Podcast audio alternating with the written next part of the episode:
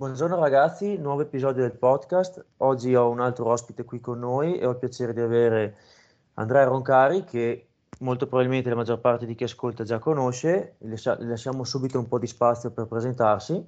Ciao Simone, ciao a tutti quelli che ci stanno ascoltando.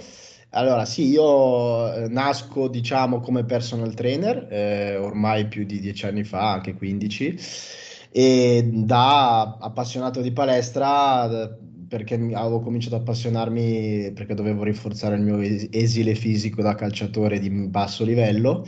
E inizio la palestra, mi appassiono, divento personal trainer dopo alcuni corsi e poi la laurea in scienze motorie. E poi aggiungo al percorso la laurea in fisioterapia, quindi diciamo che adesso unisco le due cose, il personal training e la fisioterapia.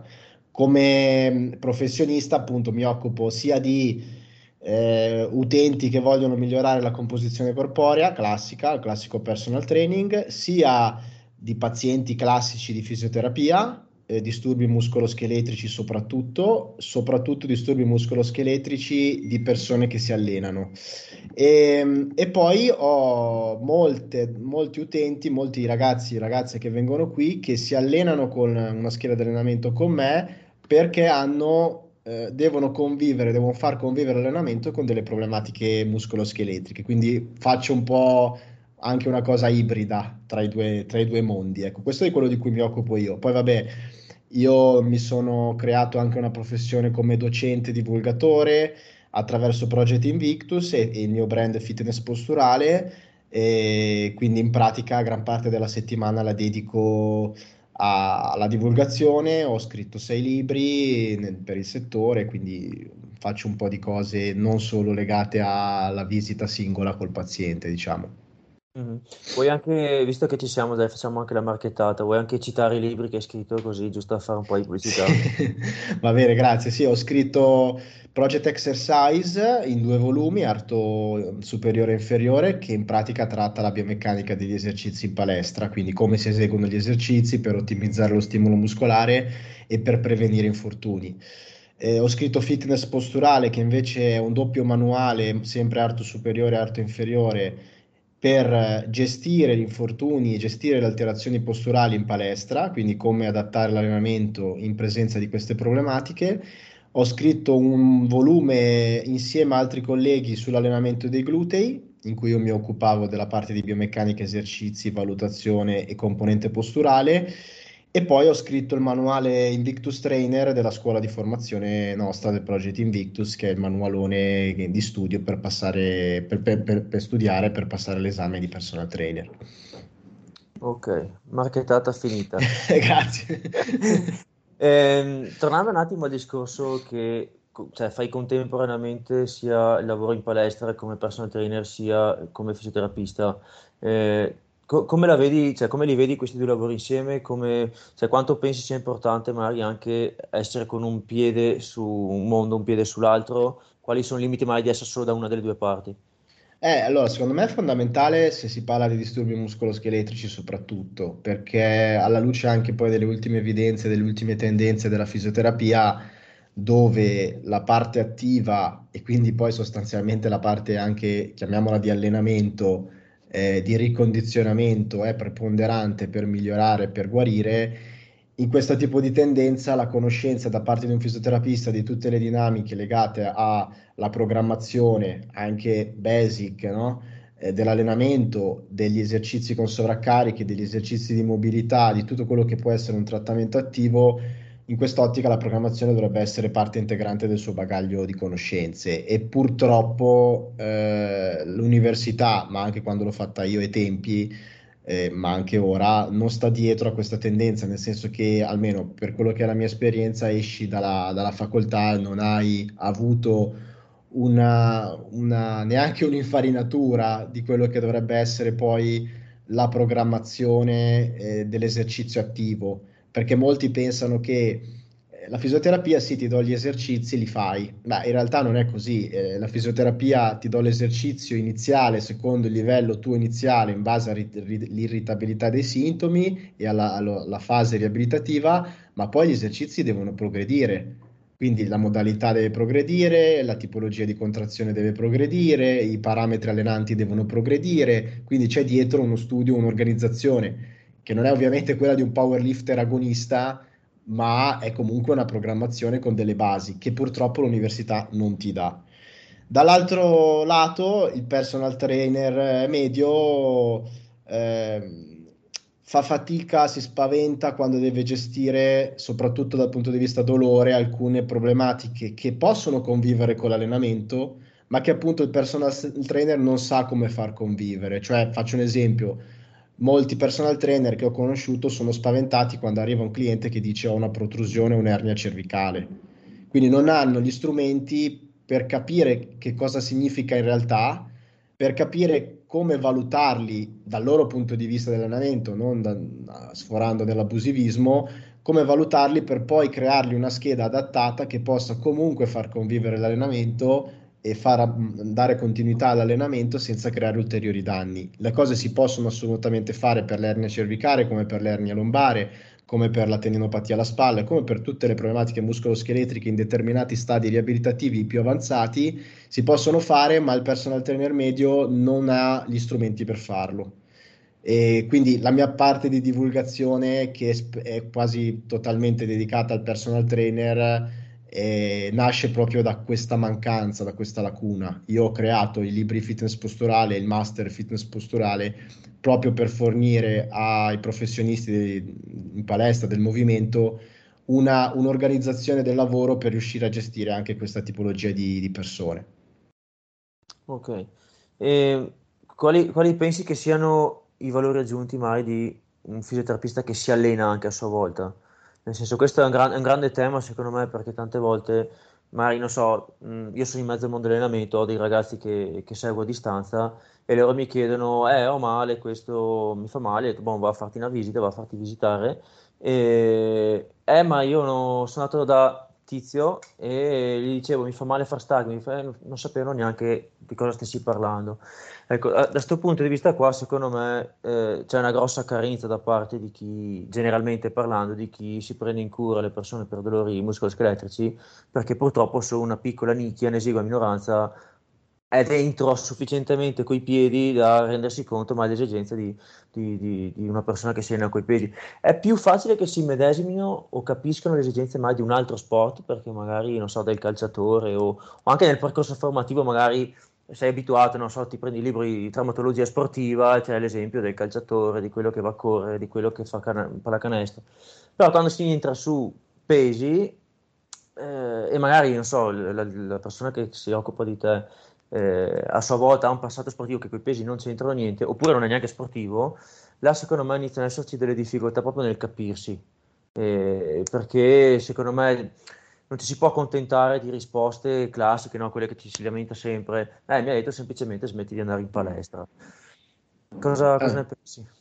No, no, penso due cose. Allora, che eh, il fisioterapista si deve allenare se, se, si occupa di disturbi muscoloscheletrici, perché se io eh, preparo un trattamento basato su esercizio attivo, spesso su esercizio di rinforzo, eh, e questo rinforzo deve andare in progressione, se io non ho mai neanche provato le sensazioni, ma anche minime, eh, non parlo di fare il bodybuilder, eh, di che cosa significa stare sotto un peso a fare quell'esercizio e di cosa significa passare da farlo con 2 kg a farlo con 20, eh, viene difficile immedesimarsi nel paziente che poi tu vai a trattare con questa tipologia di trattamento. Quindi, no, secondo me, si devono tutti allenare, ovviamente non è necessario fare il bodybuilder, ripeto, ma ci si deve comunque allenare con una certa regolarità e da un certo, un, da un certo lasso di tempo per avere appunto sviluppato anche quelle, quelle capacità, quelle sensazioni nella pratica che poi sono importanti per insegnare.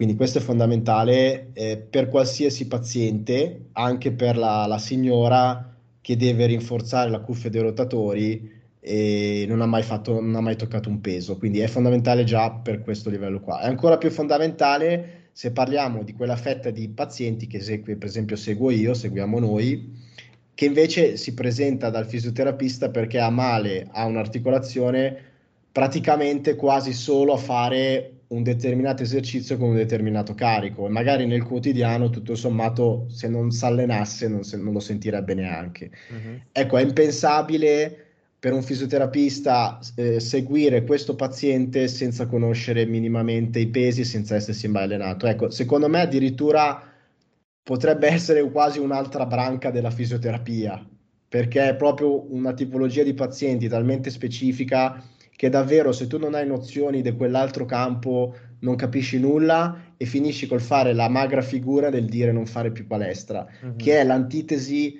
della fisioterapia che secondo me invece è basata assolutamente sull'ascolto del paziente, sulle sue esigenze, è il paziente che determina l'obiettivo e non siamo noi a determinare l'obiettivo. Se il paziente ha male a fare squat da 100 kg in su, la risposta non può essere non fare squat da 100 kg in su, la risposta è ti aiuterò a fare squat da 100 kg in su, per quelle che sono le mie conoscenze, metto in, in campo, tutta, garantisco tutte le mie competenze per cercare di aiutarti nei limiti del possibile. Quindi eh, si parte dall'ascolto.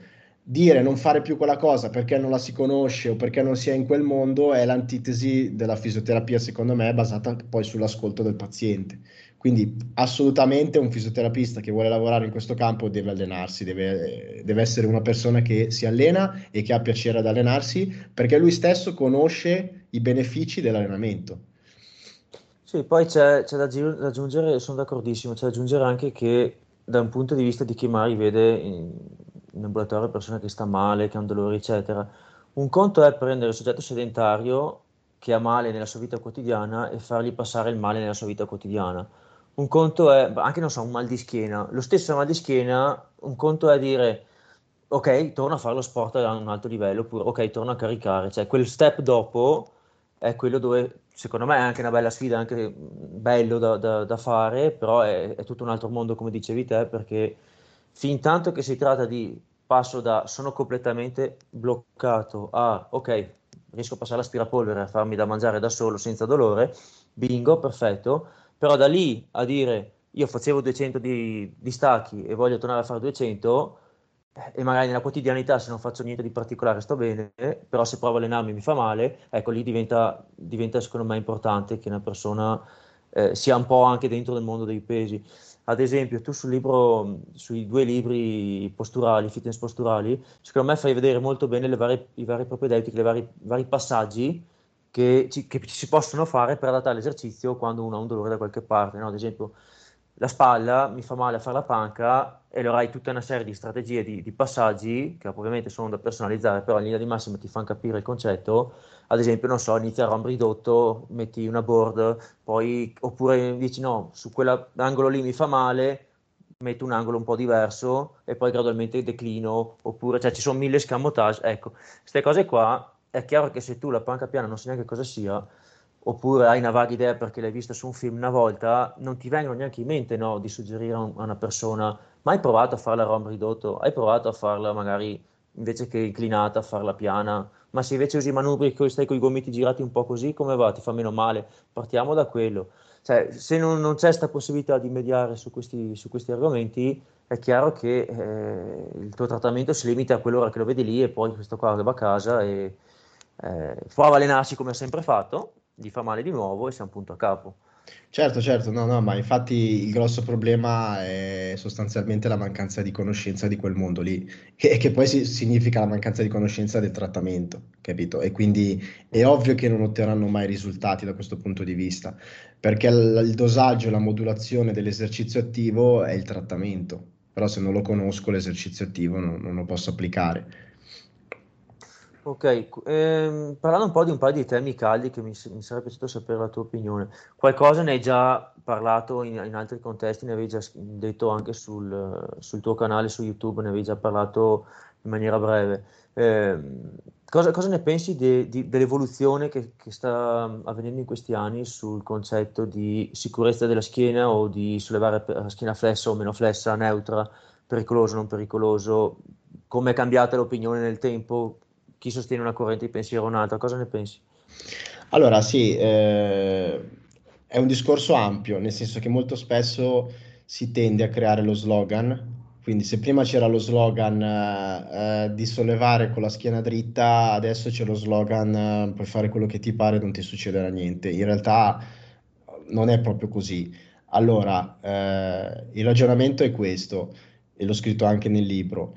Se io, se mia, io sono abituato, eh, la mia schiena è abituata a sollevare determinati carichi in flessione, perché? Perché durante la mia quotidianità con una certa gradualità, senza picchi di carico, io sono abituato a sollevare carichi bassi, a medi, anche medio-alti, con la schiena flessa, eh, molto probabilmente non mi succederà mai niente, nel senso che anche i dischi, anche la parte posteriore del disco, eh, si può condizionare, si può rinforzare e di conseguenza può evitare di eh, scongiurare la classica conseguenza che eh, tutti conoscono, che è l'ernia.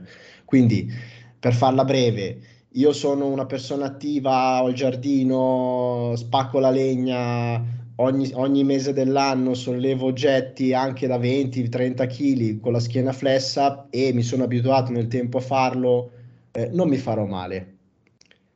Perché? Perché per me il sollevare a schiena flessa quei carichi, quei carichi sono alla portata perché la mia schiena è condizionata, è stata condizionata. Se però la stessa attività, quei, quei 20 kg di, di, tronco che sollevo, lo faccio, li faccio sollevare a mia mamma, che ha passato gli ultimi tre anni della sua vita sul divano, è molto probabile che quel tipo di sollevamento possa creare, è più probabile che possa creare dei problemi. Perché? Perché quei stessi tessuti suoi non sono stati condizionati nel tempo. Di conseguenza quel carico non è alla portata della tolleranza di quei tessuti e quei tessuti potrebbero allora andare incontro a una lesione, a un danno. Allo stesso modo però mia mamma non significa che debba sollevare qualsiasi cosa con la schiena dritta. Se, de- se deve sollevare un, una bottiglia d'acqua da due litri, lo può fare con la schiena flessa. Perché? Perché il carico in quel caso rientrerà nella portata di quei tessuti e del loro condizionamento. Quindi sta tutto a capire A che tipo di quella persona quanto è stata quanto si è abituata nel tempo a fare quel tipo di movimento. B eh, la storia clinica passata della persona, perché se arri- arriva una persona ehm, sensibilizzata in flessione perché ha avuto più recidive, e è tanto tempo che non la muove in flessione. Io non posso partire dicendogli vai sereno, raccogli tutto quello che vuoi, non, ti, non, è quello che conta. Gli studi dicono che non conta. No, non è proprio così. Lo devo riportare gradualmente, anche lì con una programmazione, a sollevare con la schiena flessa, o meglio, con uno schema di sollevamento freestyle, flessione d'anca più flessione lombare, perché poi sostanzialmente nella realtà accade quello, devo riportarla con gradualità, con una programmazione a sollevare in quel modo carichi più alti. Quindi il discorso è se io sto sollevando, sto, mi sto approcciando a sollevare un carico in flessione che è alla mia portata per, perché ho tutti questi elementi, posso farlo in flessione e avrò un rischio zero.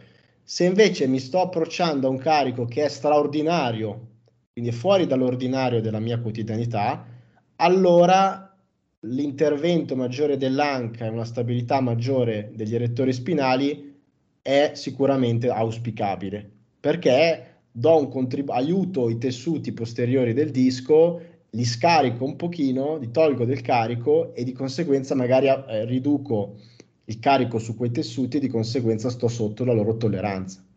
Ok, mi intrometto un secondo, so, sono 100% d'accordo con quello che hai detto, eh, però questo lascia intendere, e qua mi piacerebbe una tua, una tua risposta, eh, lascia intendere che ci siano comunque eh, diciamo, tolleranze dei tessuti o, del, o, delle varie strutture coinvolte diverse a seconda di angoli, posizioni, movimenti. Nel senso che da quanto mi, mi dicevi mi pare di capire che eh, è sempre un gioco di quello che sto facendo rientra nella capacità di tolleranza in base a quanto sono nato, sì, però sì o no, e quindi rischio o non rischio di farmi male, ma non tutte le posizioni, non tutti gli stessi tessuti hanno la stessa capacità di tollerare, che poi si possono allenare è un altro discorso, però a, a parità di tutto, magari dici, per intendere, eh, a schiena neutra, utilizzando l'anca, stabilizzando la colonna, eccetera, ci sia comunque una capacità di tollerare di più rispetto a, eh, a schiena rilassata, colonna molto flessa, eh, poco intervento dell'estensione d'anca, eccetera, eccetera. Ho, capito bene? No, c'è una capacità, non è che c'è, allora, se, se, se sollevo a schiena dritta, no? tipo nel classico squat, te, te, mantenendo la lordosi, non è che ho una capacità di carico della parte posteriore del disco maggiore, è che gli ho tolto il carico, glielo, gliel'hanno tolto gli erettori spinali, gliel'hanno tolto gli estensori d'anca. È un po' questo il punto. Comunque, ok, mh, mm, vedendola da questo punto di vista, cambiano le, for- le, le, le forze che, che giocano e quindi a parità di carico esterno che sollevo, eh, il carico che subiscono i tessuti cambia.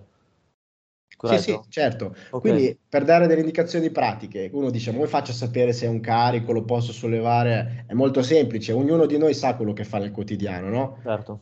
Io so che ogni un giorno sì, un giorno no, sollevo qualcosa che pesa 20 kg e lo faccio anche flettendo la lombare. Continuate pure a farlo. Se un giorno però vi, vi arriva davanti a voi un divano da un quintale e mezzo e dovete sollevarlo, non lo fate a schiena flessa. Perché? Ah. Perché quella roba lì non la fate tutti i giorni.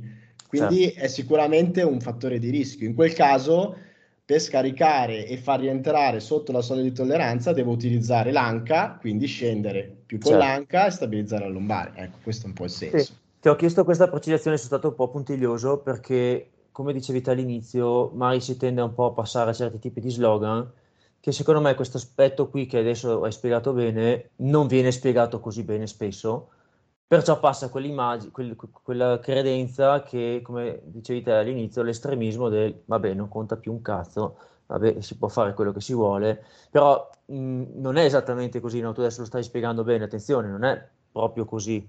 Cioè, quello è uno slogan che magari rischia di dare un, passaggio, un messaggio sbagliato e per questo volevo precisare questa cosa qui per sapere anche un po' come la pensavi se avessi capito giusto uh, quello che stavi spiegando. Ehm, a tal riguardo, secondo te, mm, come, come la vedi l'idea di, pro, di, proposito volutamente allenare la, um, sollevamenti a schiena flessa con Jefferson Carlo, cose di questo tipo, magari anche pesanti? No, per noi è una parte eh, integrante della riabilitazione nelle lombalgie. Eh, quindi noi lo facciamo soprattutto in quelle lombalgie che hanno sviluppato una paura della, della flessione della colonna, assolutamente va, va riabilitato anche quel movimento lì. Poi, se si arriva a fare dei Jefferson car pesanti, questo dipende dalla richiesta funzionale che avrà il paziente. È ovvio che se è una signora che nella sua vita fa determinate attività, non è che io devo portarla a fare un Jefferson car con 40 kg, non ha necessità, ok? Mm-hmm però sicuramente in qualsiasi paziente la riabilitazione di quel movimento, il ricondizionamento di quel movimento è parte, è parte integrante. Eh, poi, come dicevo prima, in realtà poi lo scopo nostro è riabilitare il sollevamento freestyle, che alla fine mh, è quello che conta, perché nel quotidiano è, è forzato in realtà sia sollevare a schiena completamente dritta, sia bloccare le anche e andare giù solo di schiena. Nessuno mai se non ci pensa quando solleva un oggetto lo, lo solleva solo di schiena. È sempre un sollevamento misto schiena-anca che in base alla persona ha un suo pattern di movimento. C'è chi solleva più d'anca, c'è chi solleva più schiena. Quello che noi cerchiamo di fare è stimolare un ricondizionamento di un sollevamento freestyle in cui c'è la flessione lombare, c'è anche una flessione d'anca e il rapporto dipende dal soggetto, da quello che è abituato a fare, eh, senza pensarci a quello schema di sollevamento. E cosa ne pensi di chi magari Jefferson Carl lo, utilizza, non, so, non saprei se definirlo in maniera preventiva o proprio come, come fonte di presta- come esercizio prestativo, mai con altri carichi, carichi con dei numeri notevoli, mai, eh, ti parlo anche di 200 rotti chili, da, mai da deficit sotto i piedi, quindi con una flessione marcatissima, eh, mai ce l'hanno costruita negli anni. Adesso sì, sì, certo, certo. Cosa ne pensi? Cioè, ti sembra che sia comunque sempre nel range del adattabile e conveniente o ti sembra più nel range del forse stiamo iniziando ad andare un po' ah, troppo? Secondo me portato così all'estremo non ha tutto questo senso, nel senso che poi alla fine quello che conta è condizionare quei tessuti a gestire le forze in flessione, ma come dicevo prima, se lo fai per gestire meglio delle forze in flessione per fare lo stacco, poi nello stacco comunque l'anca la usi. Ci sta, magari ecco, non, portarlo all'estremo come se fosse una prestazione non la vedo così, così utile. Ecco, ha portato fino a un certo punto, poi sempre dipende da chi, dall'obiettivo di chi lo fa. Poi se mi porti un caso specifico, magari riesco a contestualizzartelo mm-hmm. e dire sì, ha fatto bene. Ecco. Così come dogma di portarlo più su possibile, non, non sono d'accordo, nel senso, non lo vedo sensato. Sì, penso sia fatto più che io, io ne ho visto qualcuno mh, qua e là girovagando su internet che mh, mi viene da pensare che fosse stato più che altro un voler dimostrare di essere ancora vivo dopo aver fatto questo tipo di cose qui, più che preventivamente penso mi possa aiutare. Sì, e, sì. E penso che fosse un po' una, una, una, battaglia ideologica personale da portare avanti. Ci sta, ci sta. C'è chi la fa in una direzione, c'è chi la fa nell'altra, quindi insomma... C'è, c'è sì, sì, ma non è che deve dimostrare niente. Se, se lui ha, ha, adattato il tessuto può fare 200 kg, non, non, è una sorpresa, nel senso, se il tessuto si adatta nel tempo, è stato bravo a programmare, lo fa. Cioè, non è che deve dimostrare niente a nessuno, secondo me. Chiaro. E ehm, Pensi che comunque nel lungo termine ci possano essere delle conseguenze più o meno pericolose del fare magari in cronico, anche, anche contando un tempo di adattamento, una progressione adeguata, che poi un conto è dirlo teoricamente, un conto è capirlo sul pratico. Eh, pensi che comunque nel cronico ci siano delle conseguenze diverse sul rischio di alcune problematiche di schiena nel magari uno fa solo esclusivamente stacchi a schiena perfettamente controllata, neutra, eccetera, eccetera, da, da, da teoria manuale del, del, libro. Oppure uno fa solo esclusivamente stacchi in completa flessione esasperata, sempre progressione, eccetera, con calma, rispettando il recupero. Vent'anni dopo pensi che siano due schiene con due condizioni diverse? no, pensi... no, non è detto, no. non è detto, nel senso che alla fine poi c'è anche, come dimostrato dalla letteratura, la componente genetica che fa, che fa tanto la differenza. Vedi gli studi sui gemelli. E... No, non la vedo, non, non, è, non, è, non, è, sicuro che quello che solleva con la schiena flessa poi avrà più problemi dopo 30 anni. Ecco, non, direi questa cosa. Okay. Ci sono tanti altri fattori che ci sono in gioco, secondo me.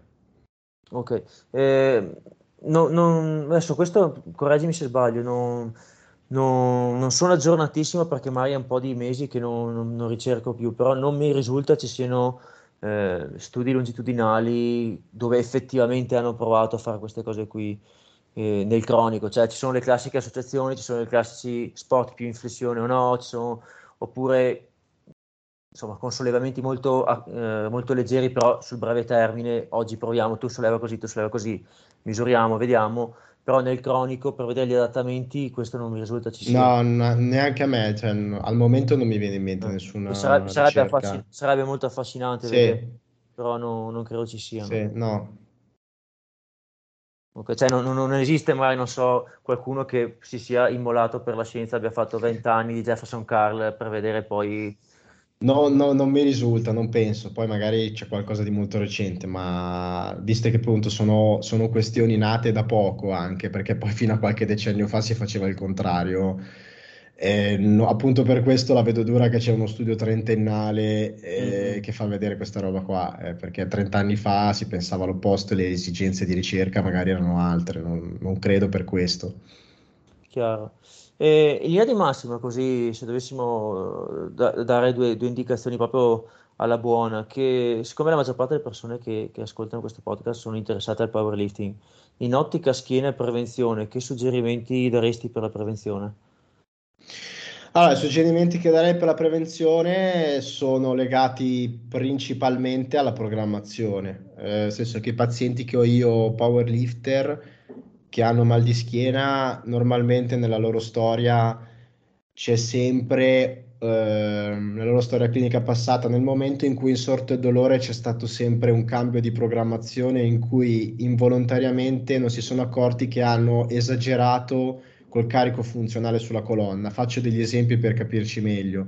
Non, non, parlo solo dell'aumentare le serie o la frequenza settimanale, che già potrebbe essere un parametro, ma per esempio anche aumentare le serie, la frequenza dello squat, dello stacco e come complementari ho aggiunto lo stacco rumeno, il rematore bilanciere, che sono tutti esercizi che coinvolgono allo stesso modo la colonna con un'inclinazione, quindi con le medesime forze di taglio. Per cui, per quello che è la mia esperienza clinica, c'è sempre stato un episodio del genere nel periodo in cui è insorto l'infortunio. Quindi fare attenzione sia ai repentini aumento di sovraccarico settimanale, quindi piuttosto prendersi più settimane per salire e stare attenti ai complementari che aggiungiamo, perché non è che solo squat e stacco fanno male alla schiena se non ben gestiti, ma se aggiungo anche stacco rumeno rematore bilanciere, per esempio, sto aumentando, mettendo ancora più carne al fuoco da quel punto di vista sulla colonna. Per cui fare attenzione sicuramente a questa cosa qua. La seconda cosa che per esperienza vedo che fanno molti è attenzione a lavorare sul dolore.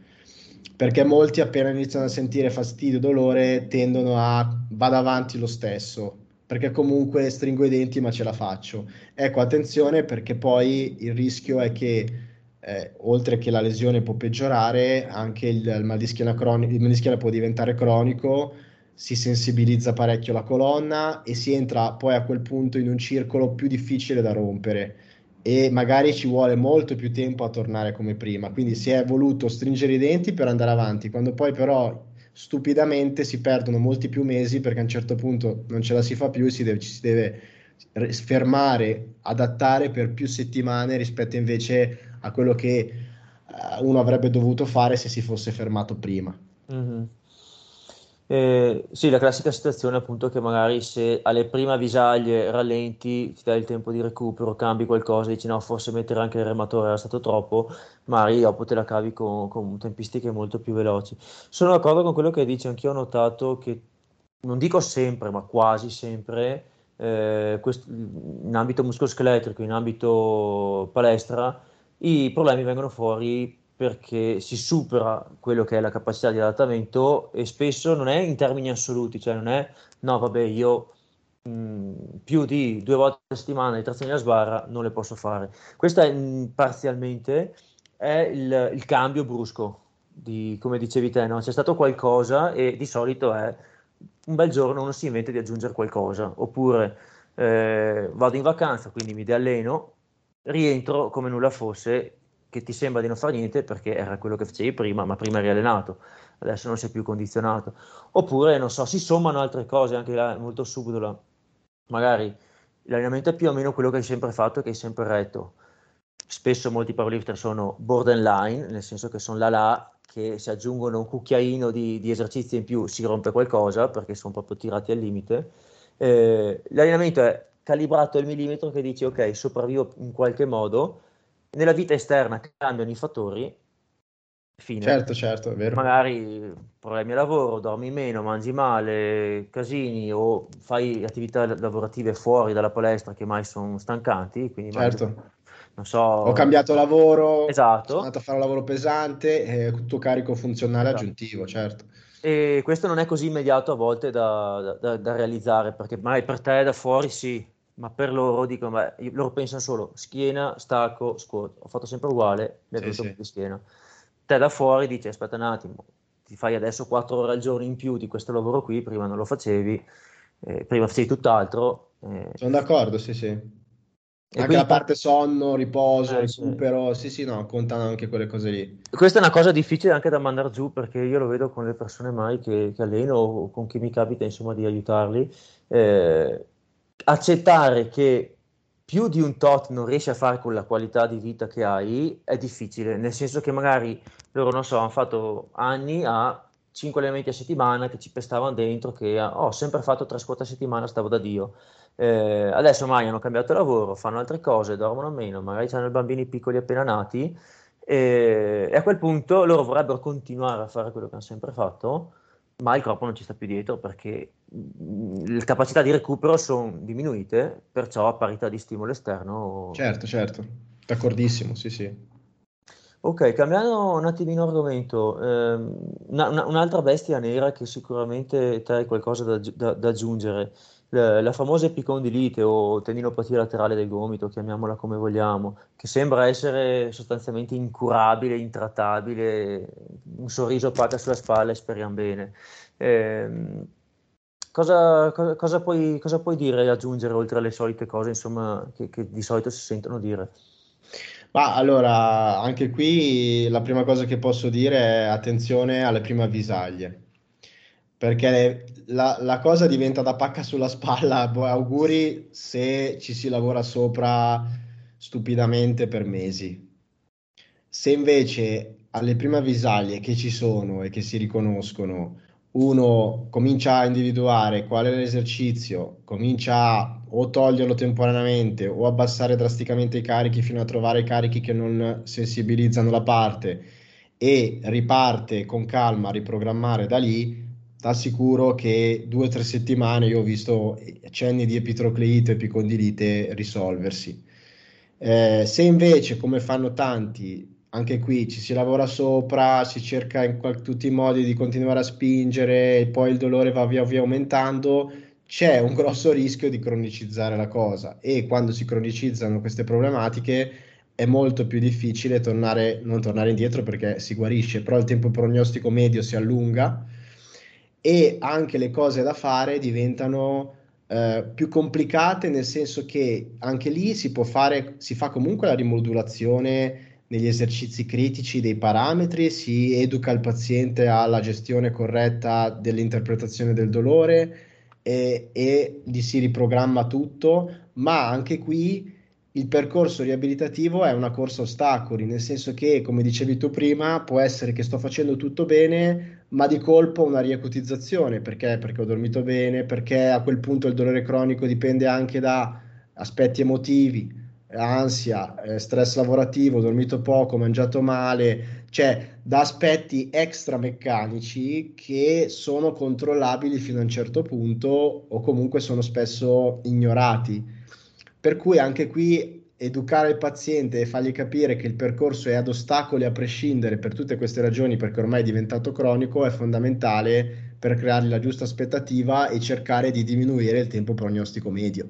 Mm-hmm. Ecco, secondo me le cose si complicano dopo per questa ragione, perché tu metti in atto le giuste strategie, però spesso non sono sufficienti se non educhi il paziente alle giuste aspettative e al fatto che c'è anche altro che influenza il dolore. Chiaro. Ecco, e perché se poi non ho la giusta aspettativa, dopo tre mesi vado giù e dico eh, è finita, basta, è la condanna. Quando magari quella era una fisiologica ricaduta che ci sta nel, pro- mm-hmm. processo di un dolore cronico del genere, semplicemente andava riadattato e si ritornava su con un trend comunque positivo se si guarda i mesi precedenti.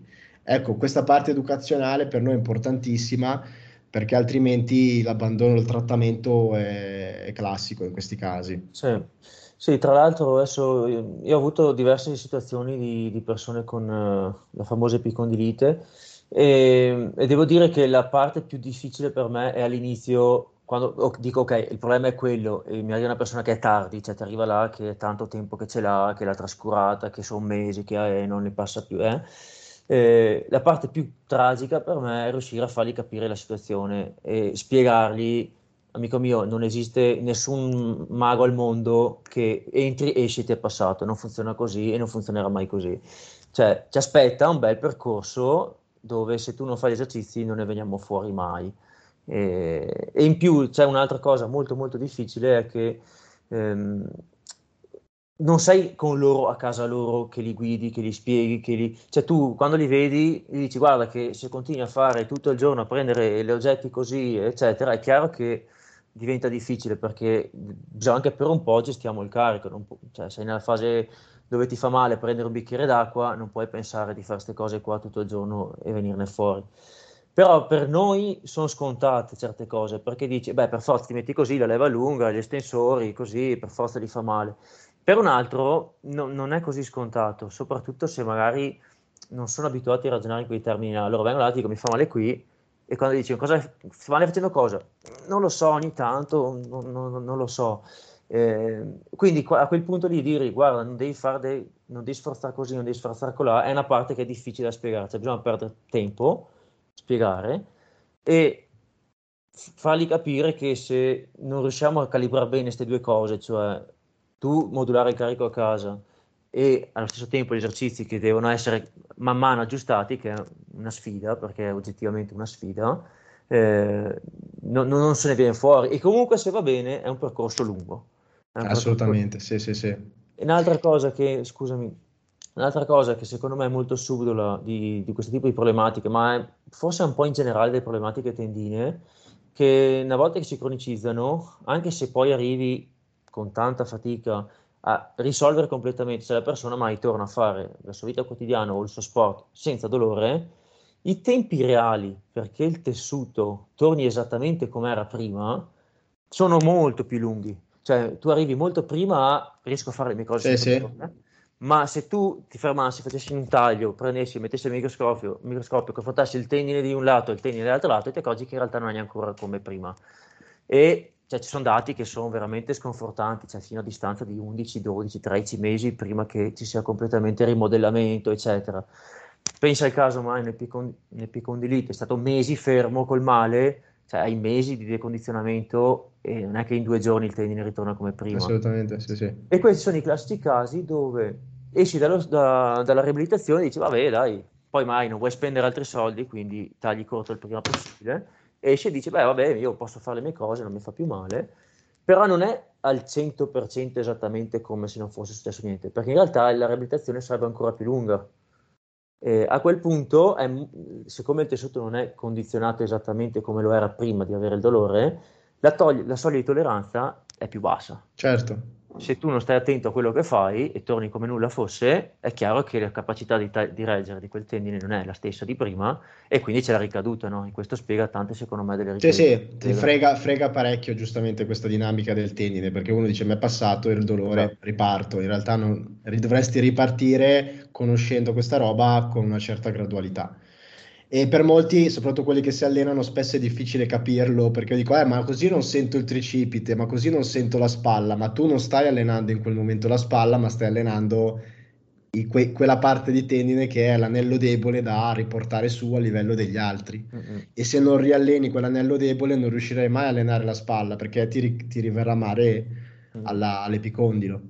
Sì, tra l'altro, in, tornando in ambito palestra o anche nello specifico nel powerlifting, eh, io ho notato che capita spessissimo, e si ricollega, perfettamente a quanto vi ho detto, ho notato che capita spessissimo che una persona a un certo punto abbia un problema tendineo di qualche tipo, eh, che mai se lo porta avanti alla lunga perché lo trascura, perché l'ha gestito male, perché ci si allena sopra, eccetera. Eh, poi a un certo punto ne viene fuori, mai con riabilitazione, con qualsiasi tipo di cosa, e da quella volta là dice, io da quando ho avuto quel dolore lì, la spalla so che prima facevo tre panche a settimana, adesso non le posso più fare, ne devo farne solo due. Oppure se vado sopra X kg mi fa male. Oh, sto bene, eh, posso fare tutto, però se faccio così non è più come prima. Quello è l'esempio perfetto, secondo me, di una situazione dove tu hai tagliato corto la riabilitazione, hai tagliato corto il recupero, appena ti sei, ti sei trovato nella condizione di, boh, riposso allenarmi, nella tua testa hai detto, a posto, hai ripreso come nulla fosse, però il tessuto non è esattamente guarito al 100% neanche ancora. Perciò tu sei sempre lì che in realtà non le hai mai lasciato lo spazio e il tempo, o la progressione del recupero non l'hai portata sufficientemente avanti, da avere il tessuto che è al 100% a posto, guarito, con tutte le sue capacità, le proprietà, resiste al stesso stress di prima. Perché si può farlo, solo che la brutta notizia è che le tempistiche la rottura di palle per fare tutto questo è veramente lunga. Lunga. Ci sono dei casi, ne ho avuti, di persone che magari hanno avuto tendinite ormai a tendere il quadricipite per anni, mai ex giocatori di basket, cose così. Il percorso che ci è voluto per completamente desensibilizzarli, poi ricondizionarli, poi fare tutte le progressioni eh, e poi ritornare a riuscire a fare delle cose che erano quelle che faceva prima di avere la, l'infortunio, cioè mai si parla di anni. Sì, sì. Con facili ricadute in mezzo, perché ogni volta che superi un pelino la dose, si, si ricomincia. Sì, sì. diciamo che il messaggio che dobbiamo dare è che la riabilitazione non finisce quando finisce il dolore, mm. perché la riabilitazione deve proseguire proprio perché io conosco questa dinamica e so che non ho riabilitato finché non ho gradualmente ricondizionato il tessuto che prima faceva dolore, eh, ma adesso non più, ma è fortemente a rischio recidiva, perché appena salgo, anzi, più, come dicevi tu, è più decondizionato e ho più rischio che salti fuori per nulla. Mm-hmm. Eh, per quanto riguarda invece sempre in ambito preventivo, cosa ne pensi di eh, quella corrente di pensiero che sostiene sia conveniente in ottica prevenzione eh, allenare mai la cuffia dei rotatori con esercizi mirati, oppure per la cuffia dei rotatori è più palese l'esempio, ma potrebbe valere anche per altre cose, per tentare di mantenere un certo tipo di rapporti di forza tra vari muscoli o cose di questo tipo. Che ne pensi? Ma allora, eh, penso questo, se faccio un buon lavoro in palestra eh, armonico su tutti i tipi di movimenti, spinta, spinta orizzontale, verticale, tirata verticale, tirata orizzontale, è provato che tutta la, la cuffia dei rotatori eh, si condiziona allo stesso modo di come si condizionano quelli che sono i muscoli target di solito di questi esercizi.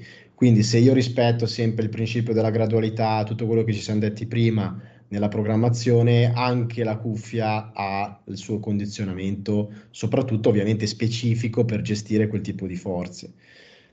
E potrei anche evitare di fare extra rotazioni, interrotazioni a tutti i costi. Poi, eh, se voglio portare i miei extra rotatori, i miei intrarotatori a dei parametri eh, decenti, allenando la, l'extra rotazione e l'intrarotazione, ben venga, soprattutto se testato vedo che ho un po' di debolezza nel fare quei specifici movimenti lì. Diciamo che non è che se io eh, porto la cuffia a delle buone, dei buoni livelli di performance con l'intra l'extra rotazione ho la certezza che non avrò problemi alla spalla, ecco, Chiaro. questo è importante da dire, perché se poi faccio stupidate con la programmazione eh, mi faccio comunque male. Mm-hmm. Allo stesso modo magari ho dei parametri non fantastici nell'intra e nell'extra rotazione a livello di carico sollevato, però faccio tutte le mie cose fatte bene ehm, con la mia programmazione, col mio dosaggio, col mio allenamento armonico e non avrò mai problemi. Ecco, questo ci tengo a dirlo. Poi ovviamente quando arrivano qua a farsi visitare un parametro che posso giudicare è la forza della cuffia in maniera oggettiva e lo posso considerare se debole la, la cuffia un fattore contribuente, cioè la cuffia era già più debole, è, que- è quello il motivo per il quale è bastato poco per rompere l'equilibrio, ecco. Però poi sostanzialmente quello è un lavoro di contorno sul fattore contribuente, poi dovrò lavorare sulla programmazione dell'esercizio dolente. Se ho la panca dolente, eh, non è che guarisco facendo la cuffia, Mm-hmm. Cioè posso anche rinforzare la cuffia, ma poi la pan- durante la panca quel tipo di tessuti colpiti eh, sono sottoposti a dei carichi specifici e io devo riabilitarli quei carichi, carichi specifici lì. Quindi è un po' questo il discorso, secondo me. Eh, non sopravvalutare questo discorso della cuffia, trattarlo come un fattore contribuente su quale, sul quale si può lavorare, ma senza l'ossessione o senza renderlo il protagonista del trattamento, secondo me. Sì, qua mi aggiungo, uh, mi inserisco un attimino per dire una cosa che riguarda spesso il powerlifting. Eh, spalla, panca, cuffia. Capita spesso che uno abbia male, arriva al punto in cui dice no, mi devo fermare e di solito è già tardi e a quel punto dice, boh, è la cuffia o qualcuno mi tocca la cuffia o penso che sia la cuffia, mi metto lì, faccio le classiche extra rotazioni e la, quello che succede tante volte, secondo me è un approccio non conveniente, è mi fermo completamente dalla panca di qualsiasi forma di panca. Faccio mai due settimane tutti i giorni extra rotazioni a manetta, mi pare anche di essere un po' migliorato nelle extra rotazioni, forse, e dico, boh, dai, ok, mi sembra un po' meglio. Riprendo a far panca, 9 su 10 fa male uguale a prima, perché mh, magari riprendo quegli stessi carichi che stavo facendo prima. Ecco, questo si ricollega a quello che dicevi te, non, non, cioè, questo vuol dire secondo me non aver compreso le logiche dietro a come funziona il processo di eh, riabilitazione. Ok, ehm, qualcos'altro che volevi aggiungere Andrea? Ah, penso che abbiamo già detto tutto all'inizio per quelli che ci ascoltano, nel senso l'importanza, se le problematiche sono legate all'allenamento, di trovare un professionista, se siete persone che si allenano, trovare un professionista che sappia, trovare, eh, che sappia unire le due cose, perché altrimenti perdete tempo e denaro. Mm-hmm. Quindi questo per chi si rivolge, per i professionisti stessi, attenzione perché senza un'adeguata preparazione non riuscirete a gestire, eh, gestire le, questi soggetti perché questi soggetti hanno bisogno di conoscenze specifiche. Mm-hmm. Ehm, Un'ultima cosa che, che così ero curioso di sapere il tuo punto di vista. Eh, ne- negli ultimi anni, come già accennavi all'inizio, sta cambiando molto la fisioterapia, la riabilitazione, la terapia manuale. Cioè, c'è stata, secondo me, proprio una rivoluzione di come, di com'è come, rispetto a com'era. Come lo vedi l'evoluzione futura? Cosa, o al di là di come pensi che andrà, come ti piacerebbe che, diven- che diventi in futuro?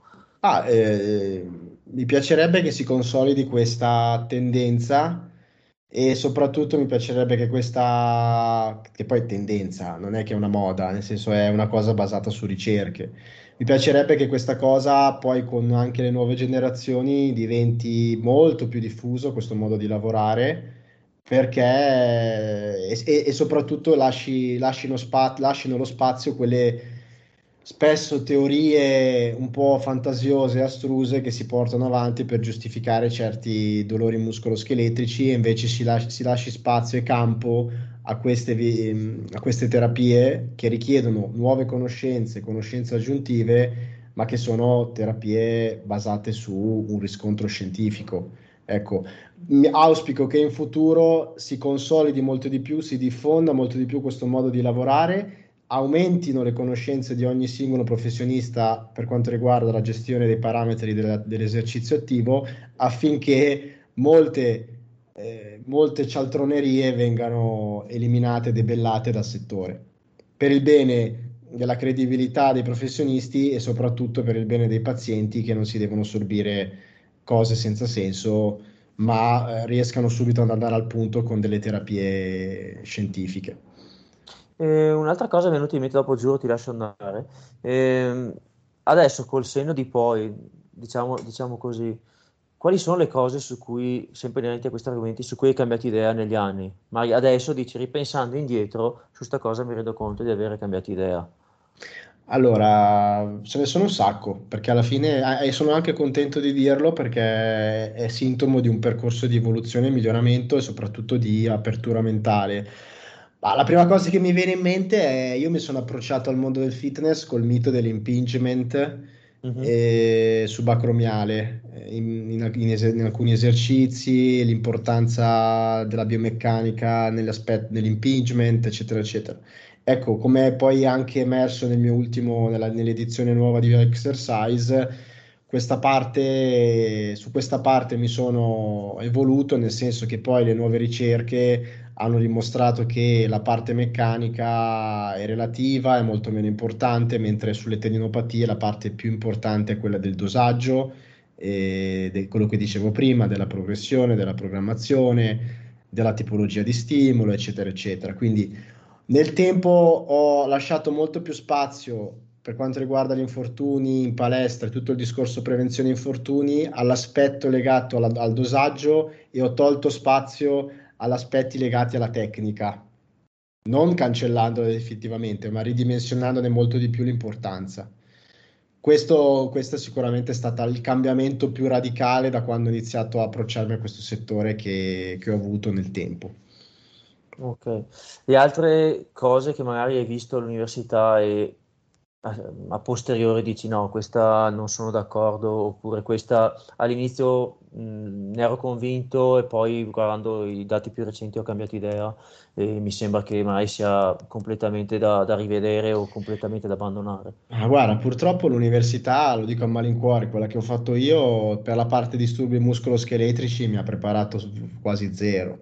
E quindi non ti saprei neanche dire una cosa che che, che, che, poi ho abbandonato in cui credevo, perché alla fine preparandoti un po' su tutte le branche della fisioterapia, sulla parte neurologica, respiratoria, cardiologica, pediatrica, ortopedica, classica, post-trauma, la parte disturbi muscoloscheletrici oggettivamente è lasciata molto, almeno per quella che è stata la mia esperienza, è lasciata molto in disparte.